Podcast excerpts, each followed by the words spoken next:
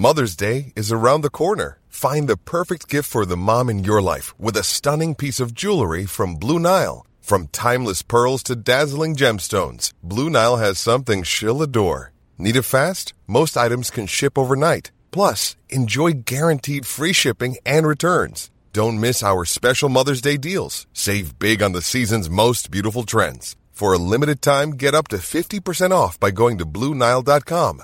That's Bluenile.com. There's never been a faster or easier way to start your weight loss journey than with PlushCare. PlushCare accepts most insurance plans and gives you online access to board-certified physicians who can prescribe FDA-approved weight loss medications like Wegovy and Zepbound for those who qualify. Take charge of your health and speak with a board-certified physician about a weight loss plan that's right for you. Get started today at plushcare.com slash weight loss. That's plushcare.com slash weight loss. plushcare.com slash weight loss. And I said, uh, take control. And Dom said, no, no, no, no, no. It's take back control. That is really, really important. It's not take control, it's take back. And I think that genuinely was a stroke of genius.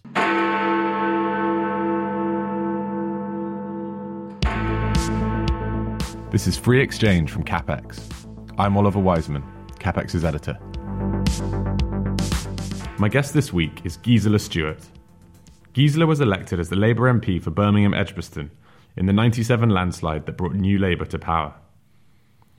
Her seat had elected a Conservative MP for the previous 99 years, but Gisela won as the Labour candidate in five successive elections before stepping down in 2017. Gisela became a household name relatively late in her political career. During the 2016 referendum, she was the most senior Labour Brexiteer, chairing the Leave campaign, taking part in the televised Wembley debate watched by millions, and touring the country with Boris Johnson and Michael Gove in the now infamous Vote Leave battle bus. As a German born ally of uber Europhile Tony Blair, she was, on paper at least, an unlikely person to head the campaign to take Britain out of the EU. But meeting Gisela, it soon becomes clear you're dealing with an original thinker reluctant to follow anyone's lead on a question as significant as Europe. I spoke to Gisela about the reason for her Euroscepticism, the state of the Brexit debate, whether she supports the Prime Minister's deal, the legacy of the referendum, and the health of her party, including whether or not she would continue to take the Labour whip were she still an MP. I started, however, by asking her what she made of Jeremy Corbyn's recent U turn on the question of a second referendum. I think it is one of those occasions which you will only understand or begin to understand if, if you put them in that broader context of that we've got a, a system where the, the, leaders of both main political parties are actually at heart convinced of something which the majority of their own backbenchers aren't. So Theresa May is delivering Brexit, uh, even though she herself campaigned to, to remain. And there's Jeremy Corbyn, who uh, the Labour Party was a, a, a Remain campaigning organisation. And if you look at his voting records, you know his his history uh, of Euroscepticism makes mine uh, pale into insignificance. So he's trying. So both leaders are trying to get to a position where Theresa May wants a deal, and Jeremy Corbyn wants a general election, and both of them are hoping to get there without dividing their own parties more mm-hmm. than the other sides. Mm-hmm. So it's a real kind of relative game. So what Jeremy Corbyn is trying to do is he still at heart wants a general election. Uh, he suddenly saw a number of his MPs leaving the party, uh, and a group of them did it over the referendum, the others did it over anti Semitism. And he's now just trying to put a halt to this. And if you look at the motion, uh, which Labour has tabled for tomorrow's vote, uh, it kind of is almost undeliverable.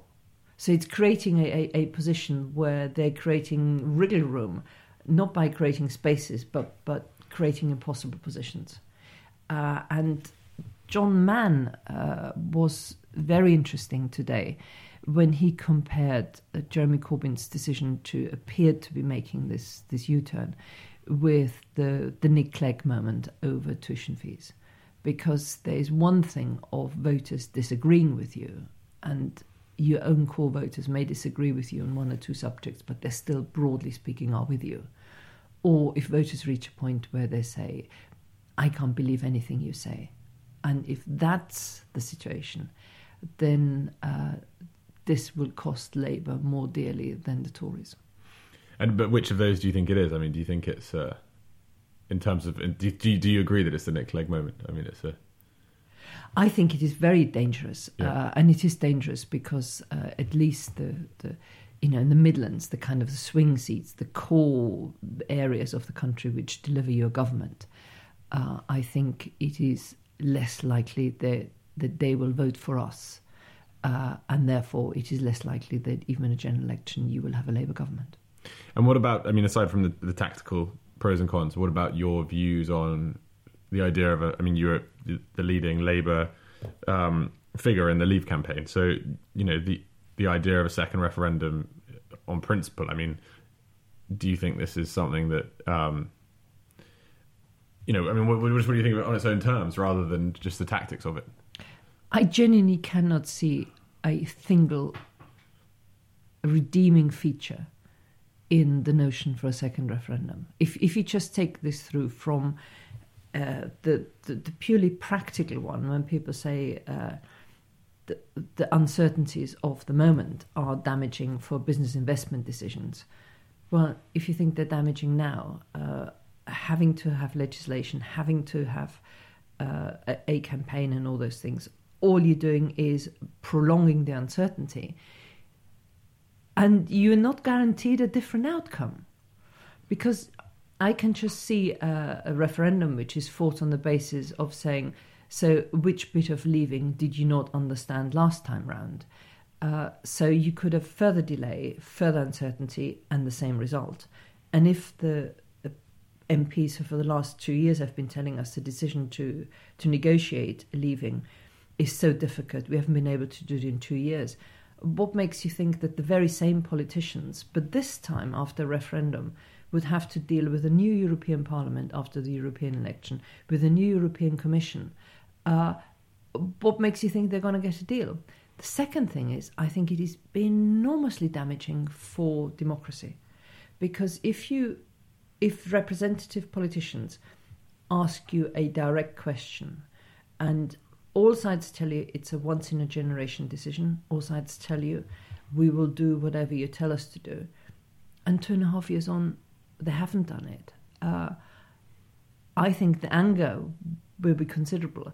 And also, if if I look at the, the polling which has been going on, the sense I get is that positions are getting more entrenched. There's a group in the centre which is just getting incredibly tired and bored with it all. But I see no big changes in opinion.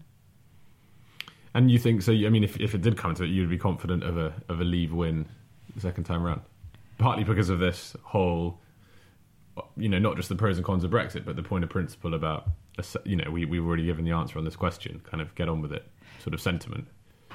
But I find that rather cold comfort uh, because I think the process of a second referendum Mm-hmm.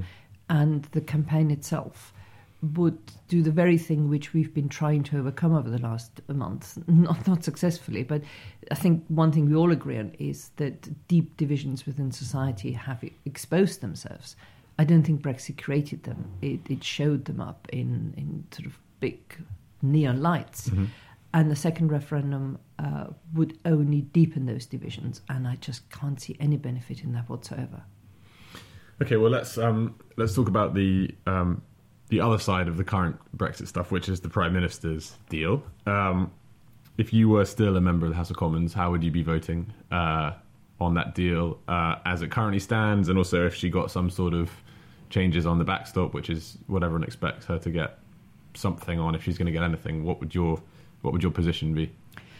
I think what would be crucial for me, given that all the, the caveats about that I deeply regret we ended up where we are. Uh, you know, Ireland should have been taken out as a separate treaty, all kinds of things. But she did agree. Uh, she did what I think was a big tactical error back at uh, Christmas the year before when she agreed to the sequence of negotiations. But there we are. So today, for me, despite all the misgivings I have about her deal, The key thing is if she comes back with something which allows you to get out of the backstop, which does not make it like a lobster pot that once in you, you cannot get out. I would take a deep breath and say, okay, so be it. This is better than being locked in for good or staying in.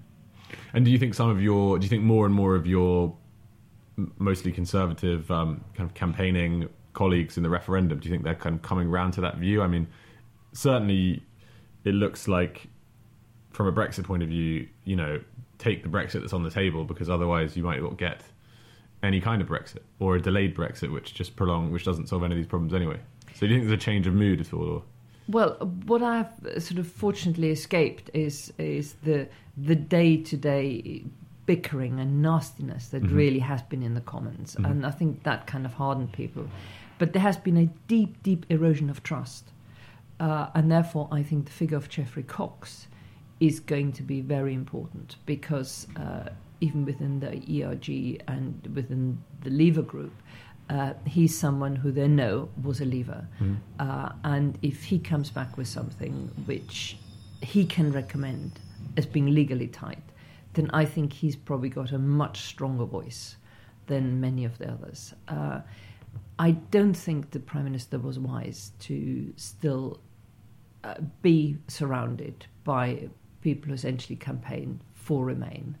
Uh, and I think her attempts at reaching out at Labour came too late and weren't seen as sincere. Again, deeply regret that, but we are where we are. Okay, well let's um, let's go back to the the big event that explains you know set these set these things in motion, um, which is the referendum, um, and um, so I'm just going to ask a, a, a, sort of broad question about that first, which is how did a you know German-born Labour MP, um, keen supporter of Tony Blair, who's obviously hugely pro EU, how, how how is it that you ended up being the chair of um, of the official Leave campaign?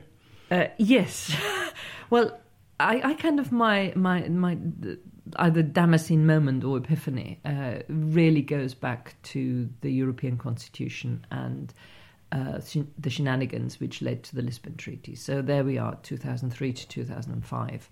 Um, I campaigned for a referendum on the Lisbon Treaty because uh, we would have been given clear choices. Um, I thought the Lisbon Treaty was flawed because it increased powers uh, without checks and balances.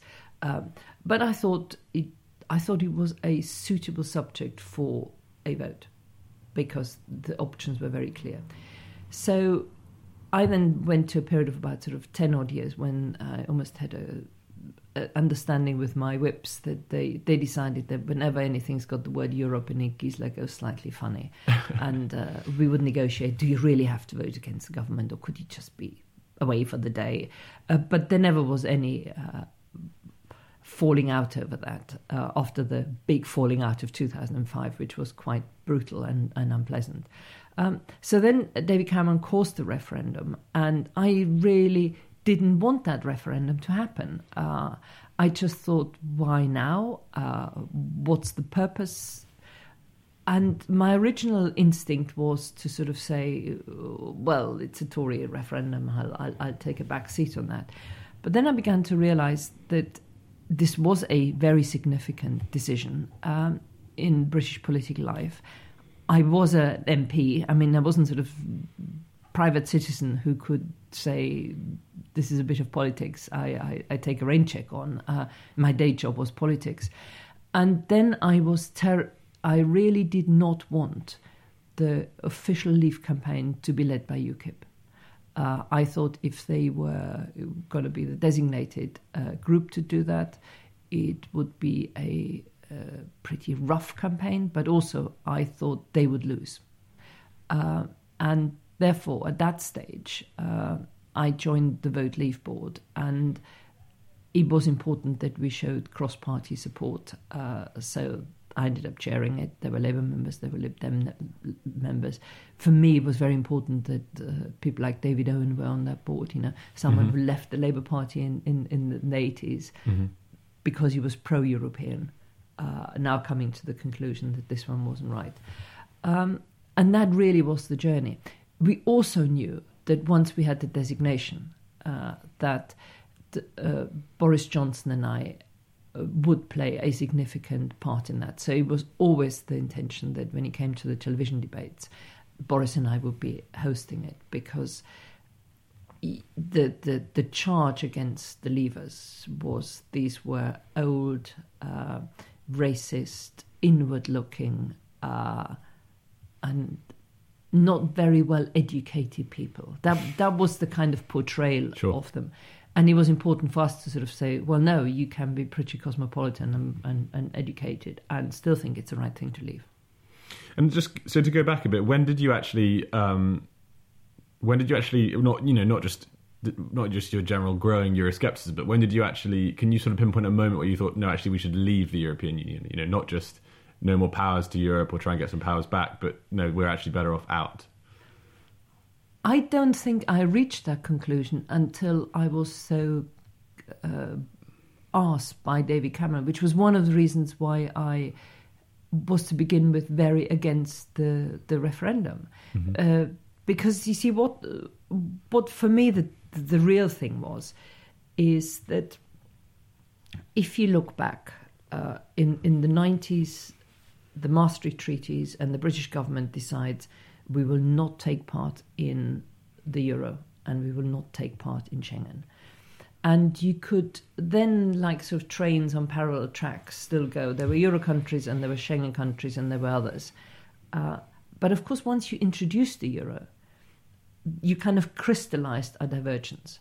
So to me, the, the real the, the point of departure was you would have euro countries which would have to decide who the sovereign is in terms of the euro. You have to decide or acknowledge that either the Germans go on footing the bill or you create a European finance ministry, mm-hmm. you, compl- you, you do deeper integration. And those countries outside the euro need something different. So if Cameron, after he announced the referendum, had come back and said, you know what, the European Union now acknowledges that as a permanent structure, it will have two kinds of member states, euro and non euro. I would have said, yeah, let's give that one a try. Reasonable step forward. Mm-hmm. But it was the fact that there was an institution which, A, I thought needed deep, deeply reforming. It was an institution that showed no signs of wishing to reform. And then, if you had a British referendum where the British people say, Dear unreformed European Union, we are fine with you, I thought there's no hope of these guys ever changing. Mm-hmm. So, in other words, there wasn't a, there was no there was no path to the sort of Europe you wanted to be a member of. So you had to that left the that left that left leave. basically. Having been asked the question Yeah. at, at that stage, you, you have to give an answer. Yeah. And but but you so you you said that I think the timing point of not not wanting a referendum is is is interesting. I mean, you would have been in favour of presumably a referendum next time there was some sort of major constitutional change with Europe, but until then you were okay to just be Eurosceptic and Well, I was okay to try and change from from within, uh, which uh, unfortunately wasn't terribly successful. Uh, but I would have thought that events could have driven it to somewhere. But you see, the thing, the thing which was actually most distressing of, of, of it all is that up until about 2010, uh, the House of Commons would have uh, debates ahead of European councils. So, if the Prime Minister went on a Thursday for a European Council meeting, the entire Commons would discuss on the Wednesday the forthcoming Council. Uh, you'd have fisheries debates, you have agriculture debates. And David Cameron thought that even in, in the coalition government, that his way of dealing with Europe was that if only we stopped talking about it. And that included MPs uh, going less to Brussels, uh, the fewer Brits being in decision making uh, positions in Brussels itself. So we had kind of become more withdrawn anyway to our disadvantage. And I had this real sense that David Cameron himself almost didn't understand the way Europe operated. So when he came back with stuff like saying greater role for European for, for national parliaments, I literally laughed at the time because I said, "You mean the kind of red card which in 2002 we negotiated in the European Constitution and the British government vetoed it on the basis that it wasn't worth having?" Uh, and he thought that was his big. Yeah. So I, I kind of, yeah, I think people like me were forced into saying, uh, if this is the best you can do, this really isn't good enough. Okay, well then let's talk about the, the campaign itself. Um, and I mean, I'll start with the broad Mm. question. Why, why do you think you won? Well, there's a very kind of simple answer. When uh, I went up to uh, Manchester on the night of the count, uh, we I had a sort of simple piece of paper in my pocket, which said, uh, "If the turnout is uh, below sixty percent, we have won. If the turnout is anywhere between sixty and sixty-eight percent, they have won, and if it's over sixty-eight percent, we have won again."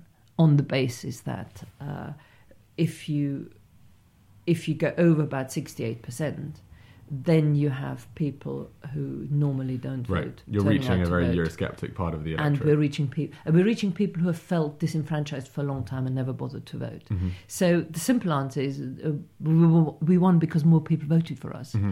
Uh, my nightmare scenario, and, and really it was my nightmare scenario, was that you'd have a turnout, or it- or you'd have a result like we had in the last Welsh referendum, that you'd have a turnout of just over 50% and a kind of 0.7% margin, winning yeah. margin. Yeah. Um, but even with that referendum, nobody questioned it. Right. So the thing which really I, I still fail to understand is how the result of a referendum with a massive turnout and a clear majority, and 3.8% is a clear majority, uh, still remains unaccepted by a large number of people. Would you have believed that if if if, if I told you in, on the 24th of June in 2016, if I told you that here we are in 2019 and uh, you know it's still an open question, really whether we'll actually leave or not? Arguably, would that have, that would have surprised you? It would have completely surprised me. Uh, the, the, the over the last few months, I'm sort of being reminded of this old Chinese proverb which says things which can't last don't last, but they usually last longer than you think they can. And this is one of you. You know there will come a moment Yeah. when when this will be resolved, but this is really slow motion stuff. Yeah. Uh, now, I actually happen to think that that is probably part of number 10 strategy. So if, you, if you're worried about divisions and splits, uh, an, an old and tested method of that is it's, it's time and talking, which tends to uh, get things easier. But the danger is that you also reach the point that people's views just suddenly go and says, look, this is just it. And the danger of that is uh, all this talk about extensions uh, to Article 50. But but going back to the, I mean, you said more people voted for you, and the turnout was very high. But but why do you think why do you think it was that um, these people who hadn't voted before and or not, I mean, had voted before, but you know, didn't vote very often. You know, how did you manage to reach those voters, and what what was the message that was successful? Well, if you if you watch the uh, the documentary or the the, the drama uh, Yes, yeah, yeah. on, on on Channel Four, which focuses on on, on Dominic Cummings, uh, I think there's lots of it which uh, you know was shown in a way which didn't happen that way. However, I think in terms of a portrayal of uh, Dominic Cummings, uh, it it was brilliant, uh, and the the the key thing was, and it, at the time it didn't strike me. I remember when I first came into the the, to the Vote Leave office, and we were we were sort of preparing for the first television debate, and I said, uh, "Take control," and Dom said, "No, no, no, no, no. It's take back control. That is really, really important. It's not take control. It's take back." And I think that genuinely was a stroke of genius because it kind of it encapsulated uh, regaining something lost, and and a lot of people had increasingly felt that they weren't being listened to, uh, and that is, and we saw that even after the result. You know, the people were denounced as not knowing what they voted for, that they uh, didn't understand it. Uh, you know, you even had some young people going and saying, "Well, it's a whole lot of old people." You know. Uh, They'll be dead soon. So we, yeah, yeah, and, and and seriously, you'd have things of saying, let's have another referendum because X percent of Leave voters have died by now. on the basis that a that this was a, an, an appropriate thing to have said, but also the assumption that anybody who, who was young would now that they would vote Remain either. Mm. So so I think it was a a feeling of that things were happening to their lives over which they had no say. And you you cannot but lay the blame for some of that at the door of all of us as politicians. And since the vote, I mean, that if you describe that as a wake up call, how do you think it's been received by the political class? Well, I think this is the, the, the really sad thing uh, about the, the negotiations in the last two years. You see, if it was just a question of me getting bored with it and having the urge to retune Radio 4 at 8 in the morning because I Mozart's preferable to any politician at 10 past 8, um, that, that would be fine. But what the very people who felt that they've been ignored by politicians have been treated to is two years of internal bickering where the politicians were nego- negotiating with each other and ignoring the voters.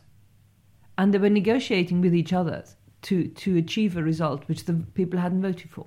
So it has continued to undermine the, the faith in uh, politics, the faith in the capacity of politics and the parties. But we, I mean, I mean, some some people would say, uh, people on the other side of, of this issue would say that, um, you know, the Leave campaign itself exploited, in a fairly cynical way, exploited um, some of the, you know, political tricks of the trade. I mean, it was, you know, the hardly, you know, what I'm talking about. I'm talking about the number on the side of the bus and so on. And you know, do you feel like your side is anywhere responsible for the the souring of this debate and the general that, that general cynicism that that, that that, exists? I think during the campaigns, uh, anybody who fights elections know.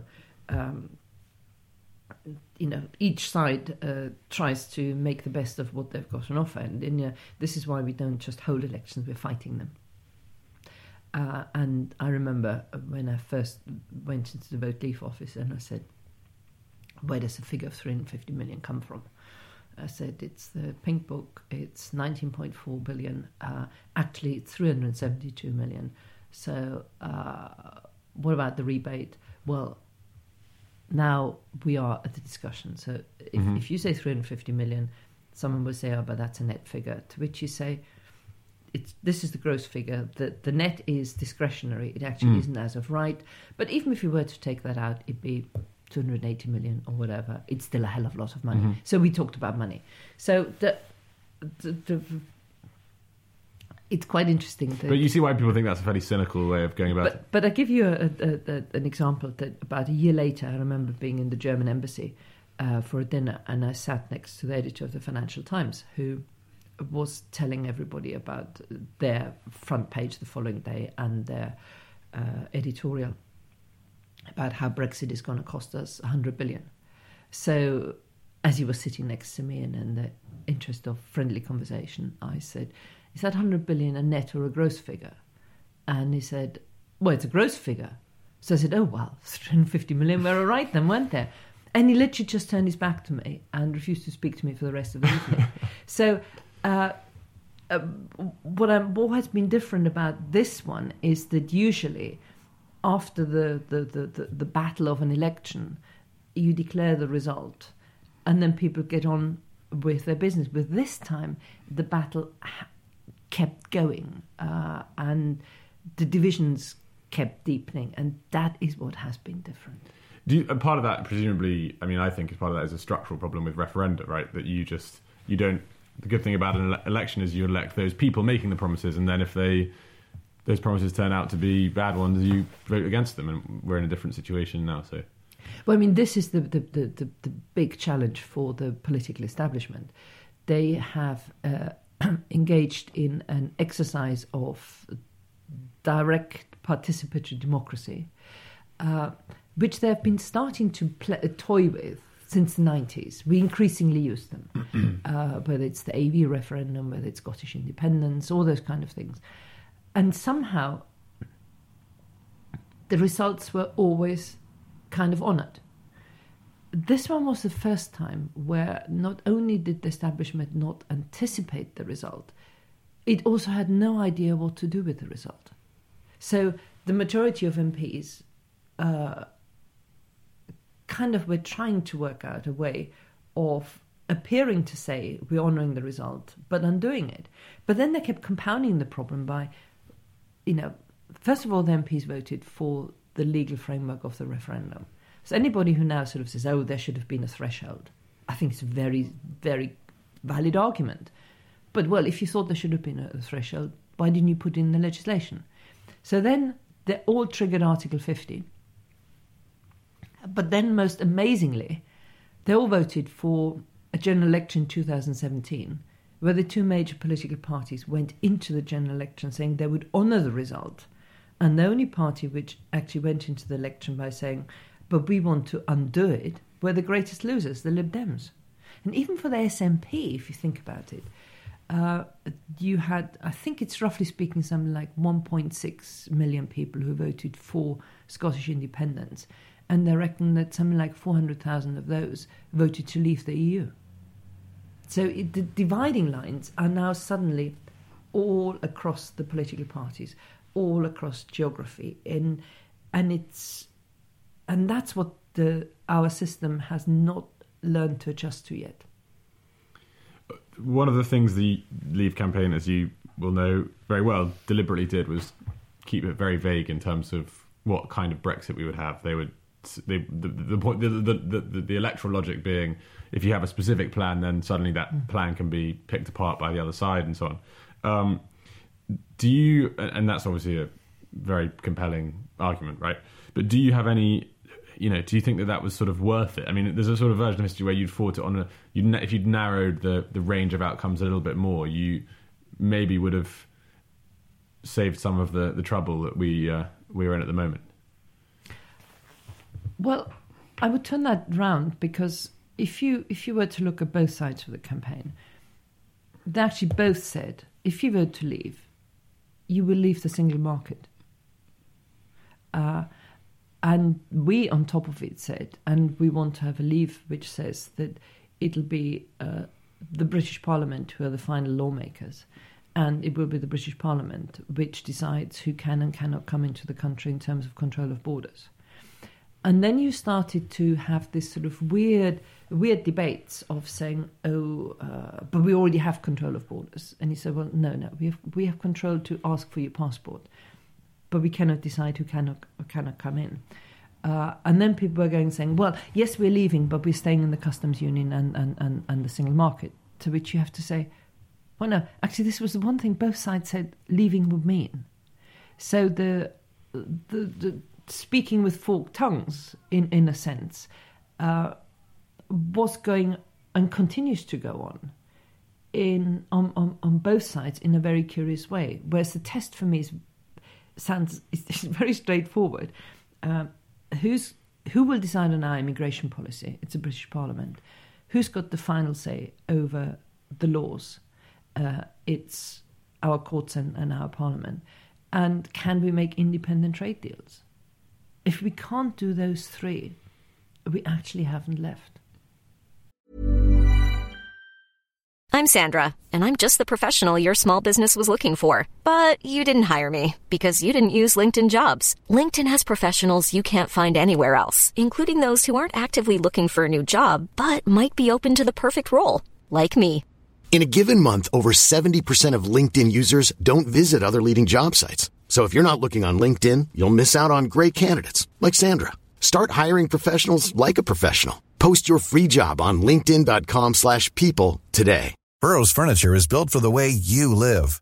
From ensuring easy assembly and disassembly to honoring highly requested new colors for their award-winning seating, they always have their customers in mind. Their modular seating is made out of durable materials to last and grow with you.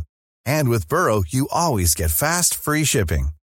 Get up to 60% off during Burrow's Memorial Day sale at burrow.com slash ACAST. That's burrow.com slash ACAST. burrow.com slash ACAST. Hey, it's Ryan Reynolds, and I'm here with Keith, co star of my upcoming film, If, only in theaters, May 17th. Do you want to tell people the big news?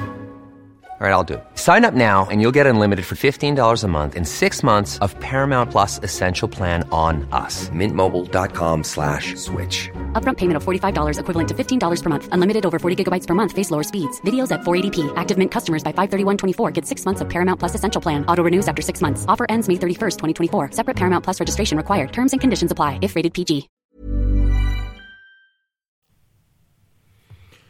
Let's um, that seems like a good time to move on from Brexit to um, um, your career more generally and and the, and the Labour Party. Um, so you, you were elected to a seat which I think had returned a Conservative member of Parliament for a century beforehand um, in '97, um, and then you sort of steadily held on to and built a solid, what was a tough seat for Labour became a um, became became a fairly solid. I mean, a tight seat, but a, but but you know, not quite as um, unlikely a seat as it had been. So, I'm going to start with a very broad question on it. But what did you what did you learn in that process of turning Edgbaston into a safer Labour seat? What did you learn about politics and, and how you actually how actually you win as a, as a Labour Party? You know, looking at the Labour Party today, I think that the intake of 97 will go in as a having been a very lucky generation. You know, we, we came in, uh, we had three, three terms of a Blair government. Uh, and I think people will look at Blair in years to come uh, with less focus on the decision over Iraq and more on, on some of the big good changes. Uh, and even in 2008, and I never was a, a great fan of, of Brown, uh, but if you look at 2008, I think Gordon Brown and Alistair Darling were absolutely crucial to getting us through the uh, financial crisis. So, I, so, so in that sense, um, I sort of feel blessed in, in having been allowed to, to be part of that period. Uh, and in 97, uh, anyone I think would have won Edgbaston. Uh, the the tide just had changed so much. Mm-hmm. Uh, same 2001, 2005. I think provided you were a a, a hardworking constituency MP, I think would have won. The big thing was 2010 when Edgbaston really uh, everybody thought we were a goner, and uh, including me. and uh, about a year before about nine months before, a small group of us uh, sat down and said, "Look, it's it's it's very straightforward. We we either going to accept that we've lost this one, and we make a lot of noise, and so so we we, we run a noisy campaign, uh, and then just lose gracefully." So you do street stalls, you do balloons, you do leaflets, you, mm-hmm. you just create activity, but yep. you know. Or we said we are going to throw the rule book out of the window uh, we don't do anything which we've done before. And to say what would be the ideal campaign. That requires deep commitment on all of us. Uh, we we will allow ourselves a week off between Christmas and New Year, but it's and we we went for the latter, and uh, it, it, kind of was a, a, a twin twin approach. Uh, which the which the strapline was uh, I'm Labour, my values are Labour, but I think for myself. So that meant that we were giving a Labour promise, but but if you get vote for Gisela, you get something in addition to that. Uh, and we were so we didn't do any national material. We kept doing a lot of you know phoning people. My my entire campaign in in the end was on the back of the telephone. I made 1,186 phone calls, I think, uh, all of which were followed up by handwritten notes. Uh, and there'd be conversations between five minutes and 45 minutes. And these were all people who either had voted for me before and had doubts or were thinking of voting for me. Uh, and we kind of built on about years and years and years of genuine community engagement. And what I learned from that was that we we reckoned that in 2010, given the perfect conditions, which were uh, I'd established myself as a sort of hardworking, independent thinking MP. My opponent was was a very good local councillor, wasn't politically very shrewd. we had the most enormous network uh, of volunteers coming in. I think it's something like 500 people on the ground on the day. But we reckon with at that stage that you probably, with all those perfect conditions, can withstand between six and seven percent of a national swing. I think when it's higher than that, however magnificent you may think you are, uh, if your party's on the way out, then you can you can hold something back, but not very very far. So it taught me that the kind of the ego of, of, of the MP, you you can do do a bit. It taught me that even if you want to be an independent, don't rubbish your own party because you, you, you know you, you, you're still the local franchise. It's the party and you. But the key thing which I learned was that there is a process of genuine listening, and the electors and the voters understand that. And I give you an example of that. We we realised that immigration was starting to be something which was simmering. Um, so Labour legislation was going through on a bill which was suggesting a community cohesion fund that people should speak English. So we did. Uh, we wrote to eighteen thousand households and said, "This is the legislation. What do you think?" Uh, we went back to them three months later and said, "This is what you think, but you know this doesn't add up. Uh, you can't have both." Uh, and we spent about a year and a half going backwards and forwards, including at the end doing a, a, a public meeting of about 100 people who sort of were sitting in tables of 10. And we invited the then Immigration Minister, Phil Woolas, to come with us to just talk through. And the, the lessons from that was A, I remember taking Phil to the station and he was saying, he said, Good grief, that room was, they were all real punters, you know. I said, Yeah, yeah, Phil, they were all real punters. because the, the, the, politicians are so used to sort of organizing these kind of meetings and you, you just invite all your party faithfuls. Mm. Well, sorry, you already know you, what, what they think. And, but the key lesson from that is that if you genuinely engage people, they then are prepared to accept an outcome which even they themselves wouldn't have chosen, but because they've got faith in the process, they will accept the outcome. And that's what's so dangerous about politics now is that if if general elections are won by forming broad coalitions of views and opinions, which require some trust and some confidence, I don't think the people at the moment either have much trust or faith in what the political parties stand for, but they're also questioning the process itself. Uh, and when those two come together, then I think you need to be really caref- careful. And and in terms of your, um, you know, ha, sort of how to win elections, mm. bit of things. For lots of people, um, the 2017 election was sort of a was a sort of was a sort of rebuttal to conventional wisdom on, on how how you win an election from, from at least on the left, and and you know it was this there's this argument that uh, Corbyn did what people thought you couldn't do, which was stick to a fairly left wing agenda and engage parts of the electorate that just didn't vote before. Um, do you see the? Do you, what do you make of the, the, the last election? And I mean, you weren't fighting it, which um, probably makes a difference. But do you see that? Do you disagree with that? I mean, do you? Why do you think Labour sort of outperformed expectations? Well, I still have to confess it's one of life's great mysteries to me uh, that Jeremy Corbyn became leader of the Labour Party. Uh, but again, it came out of a sense of complacency. Uh, you know, it's the same when uh, Ed Miliband defeated David. You know, David thought he had it so much in the bag. Uh, and, you know, we'll never go into elections, never ever assume uh, that you've won it until you've won it. And, you know, some of the Labour MPs, uh, you know, like Margaret Beckett now, you know, she nominated Jeremy Corbyn on the basis just to make him on the ballot paper, never thought he would win. Um, but the 2017 election, uh, by that stage, I was uh, having decided not to run. Actually, a decision which I'd made in 2015. I, I, was clear in my mind this was the last general election I'm fighting. Uh, so even as you were doing all the all of the EU referendum stuff, you knew yeah, that you were. Yeah, I, I knew I wasn't going to, uh, going to stand again, and and it was that had to do with the fact that I thought by 2020 I would be 65. I would have done 23 years, and the thing which kind of shook me was uh, when in 2012 my husband rather unexpectedly died. And you know, you sort of then look and saying, what's life all about? And you say 20 years, 20 odd years in MP is great, but now I've got grandchildren and want to do other things.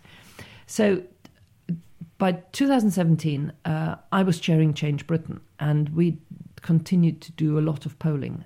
And we did 4,000 interviews around the election time 2,000 before and 2,000 afterwards.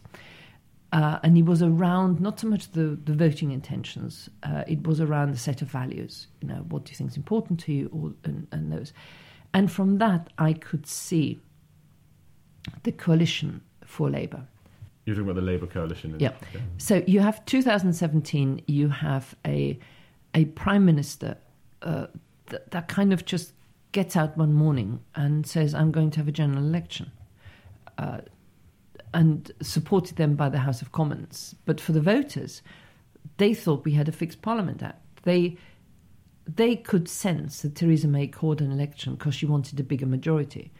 And voters never like being called to the ballot box just to, to for, the, for the benefit of politicians. And the, the Lib Dem vote collapsing. Uh, you see, what rather unfairly, but then politics is unfair, um, Nick Clegg's decision to have a minister in every department um, or almost every department, meant that he could not go to the electorate by showing uh, particular achievements. Uh, you know, like in Germany, the coalitions, the Lib Dems tend to have the foreign ministry. But he was kind of tainted with every Tory decision. And the best thing he could do is go and say, oh, just think what the Tories would have done without us. Whilst that was true, because if you talk to the civil servants, they actually look back to their coalition years as being years of good government. Um, the, the, voters didn't go for that. Uh, and so it was everything which was not the Tories was kind of collapsing. And uh, Jeremy Corbyn was seen as this great man of principle who a lot of the young people thought brought freshness to the process. Whereas I would go and say, well, this is politics circa 1983. But of course, if you're a first time voter, that is new to you. Yeah. Whereas for me, it was just no change for 40 years. But what was the most curious thing of those uh, uh, interviews which we did is that the under 35s, uh, because they seem to have really contradictory values. They seem to want to nationalise the railways. They had faith in the NHS. They didn't believe in the contributory principle uh, on the basis that by the time I retire, there won't be a state pension. And I went back to them and said, look, what are we dealing with here? Are these Corbyn's children or are they Thatcher's children? And a little bit more digging emerged that either they were neither. They wanted the railways nationalised not because they kind of want the means of production in the hands of the workers. Mm-hmm. Uh, they just thought, well, it's privatised, it costs the earth, and it's rubbish. Yeah. So might as well. Just an alternative. to Yeah. the- And they like the NHS because it's an institution ever since the blue logo, which you see everywhere, even so the NHS is, isn't run centrally anymore, it looks as if it's a monolithic service. And it's seen as one of the only services which provides for young and old, uh, rich and poor, and therefore then appeals to them. And the reason why they didn't believe in the contributory principle anymore was also things like tuition fees. They, they suddenly said, well, the state's rubbish, and what do I get out of it?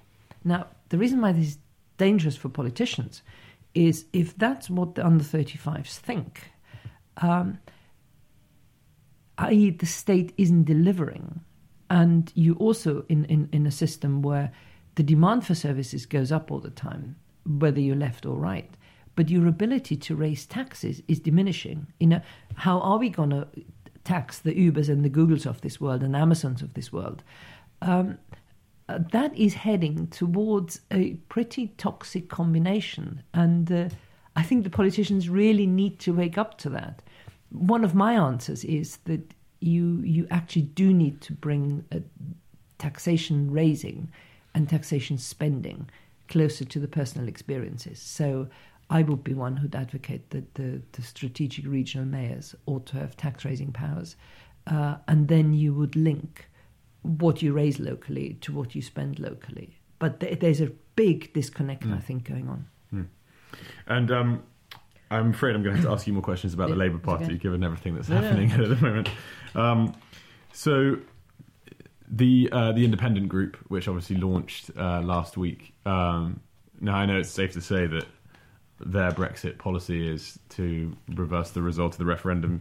Uh, you campaigners, obviously, you're not you, you know you're not with them on that issue, but um, but beyond that, what I mean, what what what, what how, how, did you feel watching you know their resignation speeches and and reading what they wrote about kind of the state of the party that that you represented for so long? Well, I mean, this is the the, the real difficulty for, for for people like me.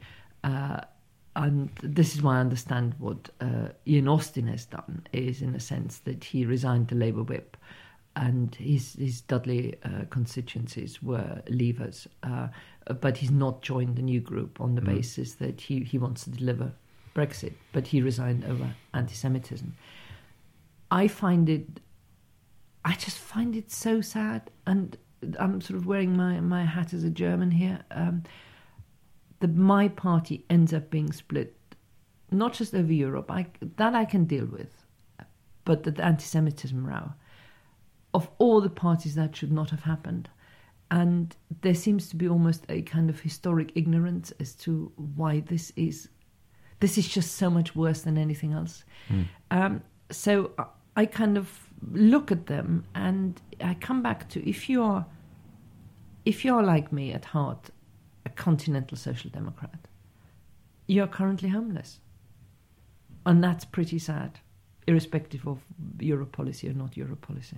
So, if you were still an MP, do you think you would you would be at this point in time? Do you think you would still be in the Labour Party, or or would you be with Ian Austin and Frank Field and?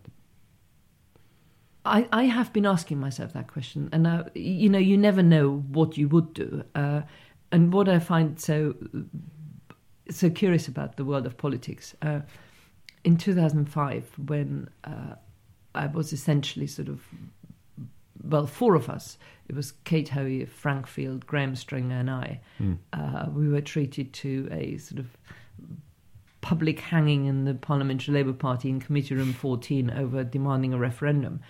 Um, and, uh, you know, Frank is now standing, is now in there as an independent. What would I do? Uh, I just don't know. I, I hope I would have had the courage to do what Ian Austin did, because I think he's taken the hardest of all routes. Uh, he's just gone out on on, on, on my own. Um, I've been asking myself that about Labour Party membership. Mm, that was me, my and, next question. Uh, so, sort of a, a, a, friend of mine have texted me saying, "Are you still a member of the Labour Party?" And I texted back saying, oh no, I'm staying. I'm staying in because I'm going to annoy them. Uh, and you see, this is always the big question: Do you do you stay in and fight from inside? Um, and I think, in, in terms of my, my, my party membership, uh, I have as much right to be a Labour Party member as anyone else. But I fully understand what they've done. And you, it would be. I mean, the question is, the the the, the issue would be anti-Semitism. I mean, that would be if you did leave, that would be that above all else, would it, or is it there? Yeah, no, I, I think it would, would, would be that one mm. because in terms of Europe, uh, I think the, the the attitude to, to the European Union, uh, it, not only has it divided the the, the, the parties historically, uh, but also the parties have kind of come full circle. You know, the very first time Tony Blair fought an election was when Michael Foot was a lead, uh, the leader of the Labour mm. Party, and he promised withdrawal from the common market.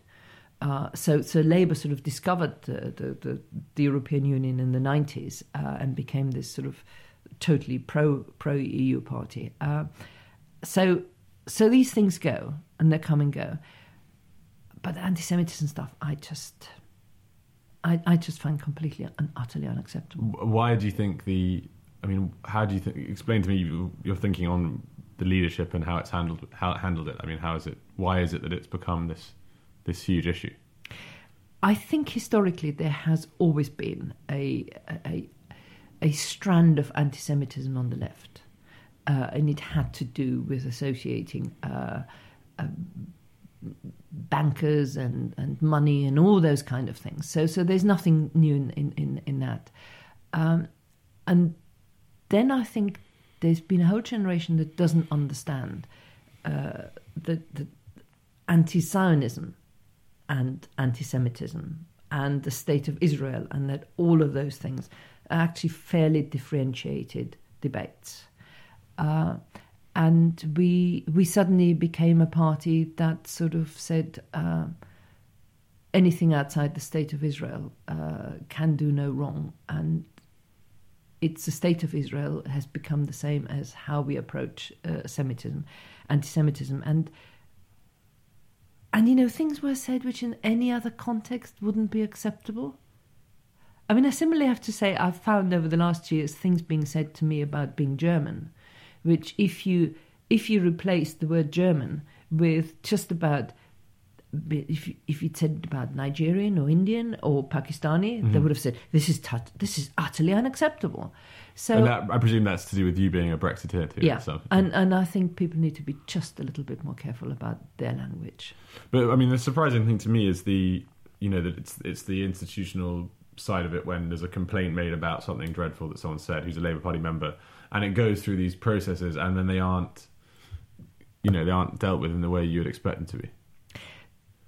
It's a that, but also uh, what kind of to me at the, the, the very week when the, the that group of Labour MPs left is Derek Hatton was coming back into the Labour Party, and I just blinked and thought, what is going on?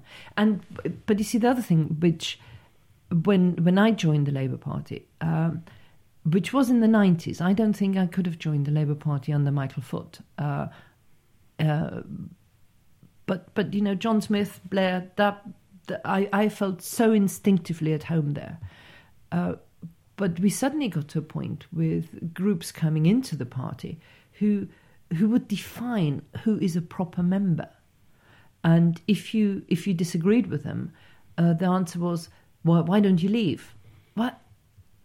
Sorry, you know, if, if you've been a Labour MP for 20 years and then suddenly says, you know, I'm, and I'm now defining what is a proper Labour Party member, and right, the leadership yeah. and the leadership allows that to happen because these things happen from the top, and you should have just said absolutely no, this is unacceptable, uh, but they haven't taken the action. And specifically, obviously, the you know the Blair years, which are the ones you're sort of most ideologically kind of associated with are the ones that, and also the most electorally successful years in recent history for the Labour Party, are the ones which, if you sort of stood by that record, I think even without, even if you forget about Iraq, um, you know, that is not deemed to be Labour anymore necessarily.